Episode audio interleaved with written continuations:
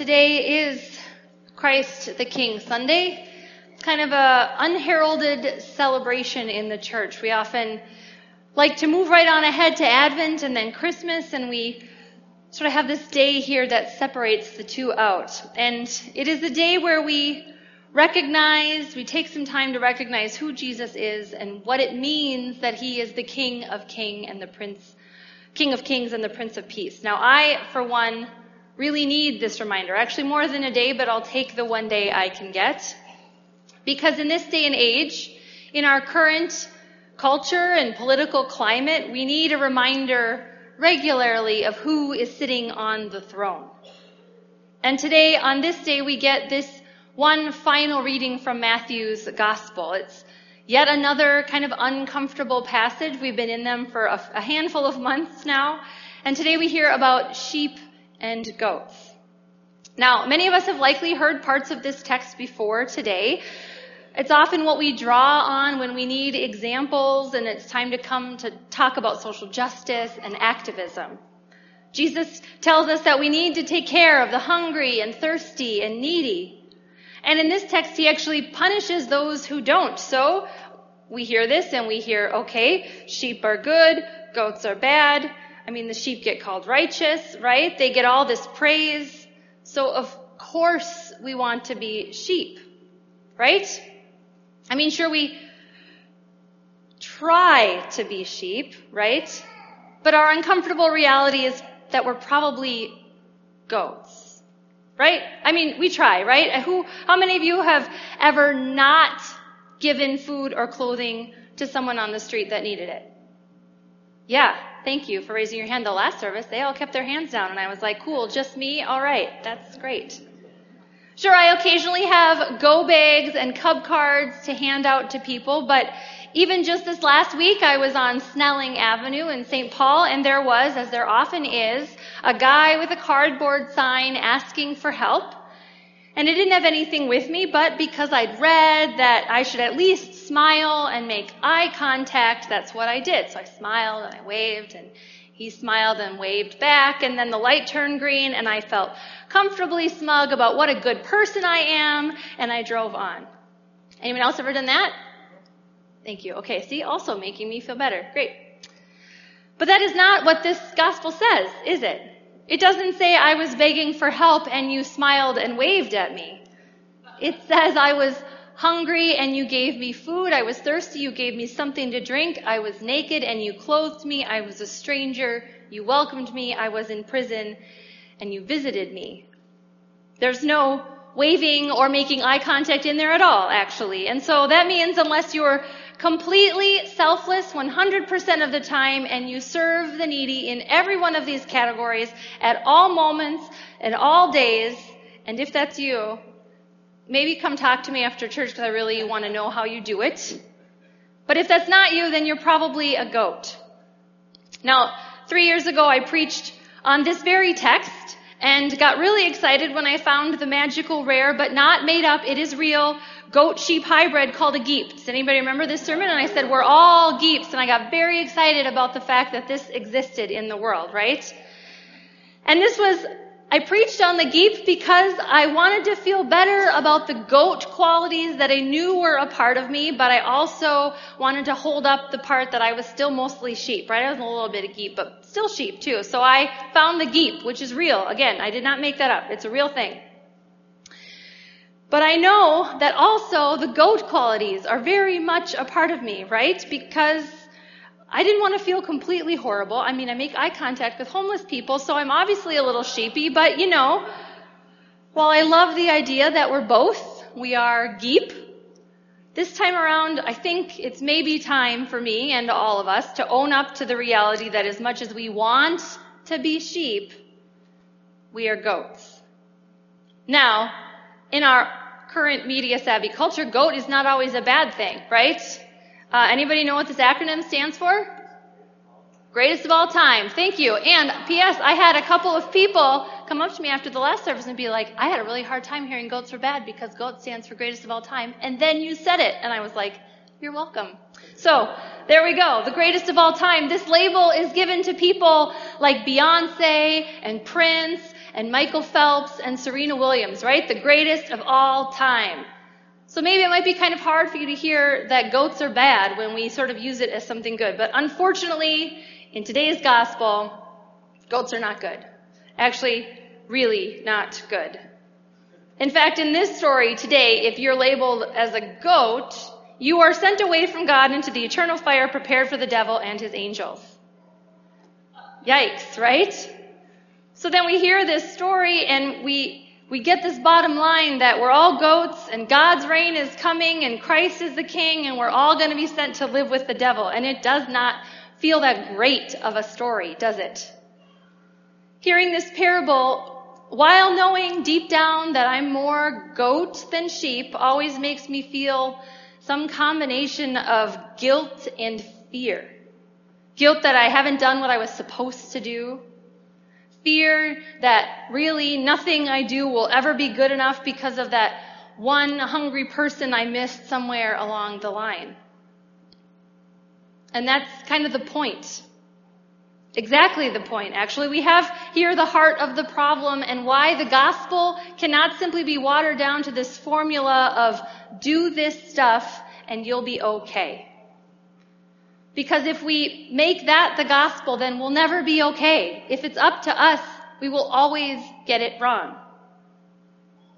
So it's got to be about something else, right? I want to focus in on a few details that caught my attention when I read this passage this time around. The first is the question that's asked by both the people on the left and the people on the right, the sheep and the goats. They ask, when? When, God, did we see you hungry or thirsty or naked or a stranger or in prison? When? Now, the good sheep and the bad goats, neither of them had any idea of who they were helping or ignoring. And the surprise of both the sheep and the goats in this parable tells us something important. It tells us that the kingdom of God is not based on a point system where if you do good, you get a check mark over here, and if you do bad, you get a check mark over here.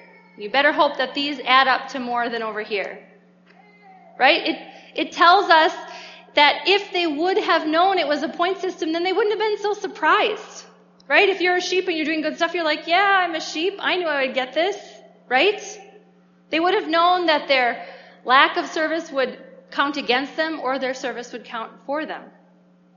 So the surprise of both of those on the left and the right tells us this big, important thing about the kingdom of God. And that it's not a merit based kingdom. So then the question becomes well, what kind of kingdom is it? What is this kingdom of God that we celebrate coming here on this Christ the King Sunday? What is it all about? When Jesus sits on the throne in this story and separates the people into two categories, notice how he calls them. He says, Come, you that are blessed by my Father. He says that to the sheep. And then to the goats, he says, Depart, you that are cursed. Did anybody notice the small difference between those two? The blessing is given by God and the curse is not attributed to God. Come, you that are blessed by my Father, depart, you that are cursed. Stop. See, the kingdom of God is about blessing, and the kingdom of this world is not. Anyone who has had to be a human being in this world knows our culture is not so big on handing out blessings. Instead, the kingdom of this world tells us a lot of things that feel a lot more like curses. You hear that you're not enough, or that you don't have enough, or that you're dirty, or ugly, or dumb, that you need to get ahead, that popularity and power are the most important things, and that being kind is secondary to being first. It's almost like the goats act all goaty because they've believed the things that have been said about them and the messages they've heard all the time. It's almost like they've believed they aren't worth anything, so they act as if they aren't worth anything. I mean, what difference does it make? Now the sheep says have been, they've been blessed by God. And it is the sheep that act in ways which are a part of the kingdom of God, not of the kingdom of this world. Now the word used there in the Greek for blessing is in a perfect tense. Now I know, grammar, not that exciting, and some of you just decided this was the perfect time to tune out, but stay with me. The verb in the perfect tense, a verb that's in the perfect tense, is an action that has been completed in the past once and for all, not needing to be repeated. So the verb of the blessing that they have had has been completed in the past once and for all, not needing to be repeated. See, these sheep have been blessed by God. Notice in the past, not because of the things they did, but before they ever fed the hungry or clothed the naked. See, God's kingdom is not based on merit, but on blessing because the blessing was given before any of the good stuff happened. You see, it's not that God has declared one good and the other bad. It's that the sheep believed who God said they were. And the goats believed what the world said. See, I like to think that maybe the goats were also blessed, but they just didn't buy it. And to me, this all comes back to fear. The fear that if I don't do things the right way, or help the right people, or keep my eyes open for Jesus at all the right times and places, that I'm going to be sent away. So then I just work harder and do more stuff and try harder and I run myself ragged. This comes back to the fear that tells us, well, maybe the curse is right. Maybe I am not enough. Maybe I really am not worthy. It's hard to hope when you're scared. It's hard to help others when you're so fearful you can't see past it to people who need you. See, the sheep believe the blessing and the goats believe the curse. When we live into this blessing, when we live into who God has declared us to be, when we claim that power and that freedom we have, it changes everything. Because understanding who you are as a child of God means you can stop being so afraid, stop working so hard, and just see more clearly where God is asking you to go. Lutheran pastor Nadia Bolz-Weber said that knowing you are blessed by God changes how you serve your neighbor. So what if this parable, this story that Jesus tells, has always been not about which one you are or think you are or afraid you are. What if this story has always been about who God has already declared you to be? See, today we're going to gather around the font with Quentin and Wally and Lucas and Jonas, and we're going to hear in real time that blessing given by God. That blessing that has been given to all of us. When you hear it said to them this morning, let it remind you of your own blessing. You are a beloved child of God. You've been sealed by the Holy Spirit and marked with the cross of Christ forever. That blessing is yours even before you ever do a thing. The kingdom of God is not about merit, but about blessing. I think what the thing that separates the sheep from the goats in today's text is not that one received a blessing and the other one didn't, but that one chose to live out of that blessing. On this Reign of Christ Sunday, it's not a question of whether you're in or out, or even if you're a sheep or a goat, but a question of membership, of identity, of which kingdom are you a part? Which king do you serve? And then Jesus tells us what that looks like. What you do to the least of these, you do to me. See, this kingdom is about blessing ours and then the blessing we there take out into the world and offer those in need. It's in the work we do and there is so much work to do. but I believe we can do it. I believe we can live into the blessing of this kingdom of God, not the kingdom of the world, but the blessing we are given as members of this kingdom, the body of Christ. And I get it. This is hard to believe. It's easier to believe what the world says. It's easier sometimes to work and try and try your hardest and, and do the things to work it out on your own. It's easier to doubt that the blessing might include you. So, for all of those, and for all of us who are always and forever goats, have I got news for you.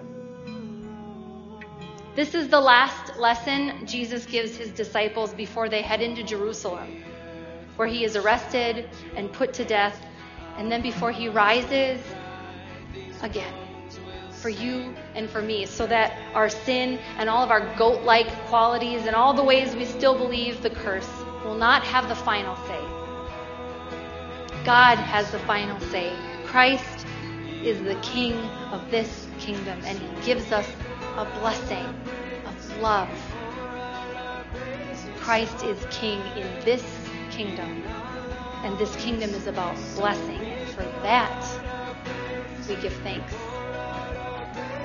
Amen.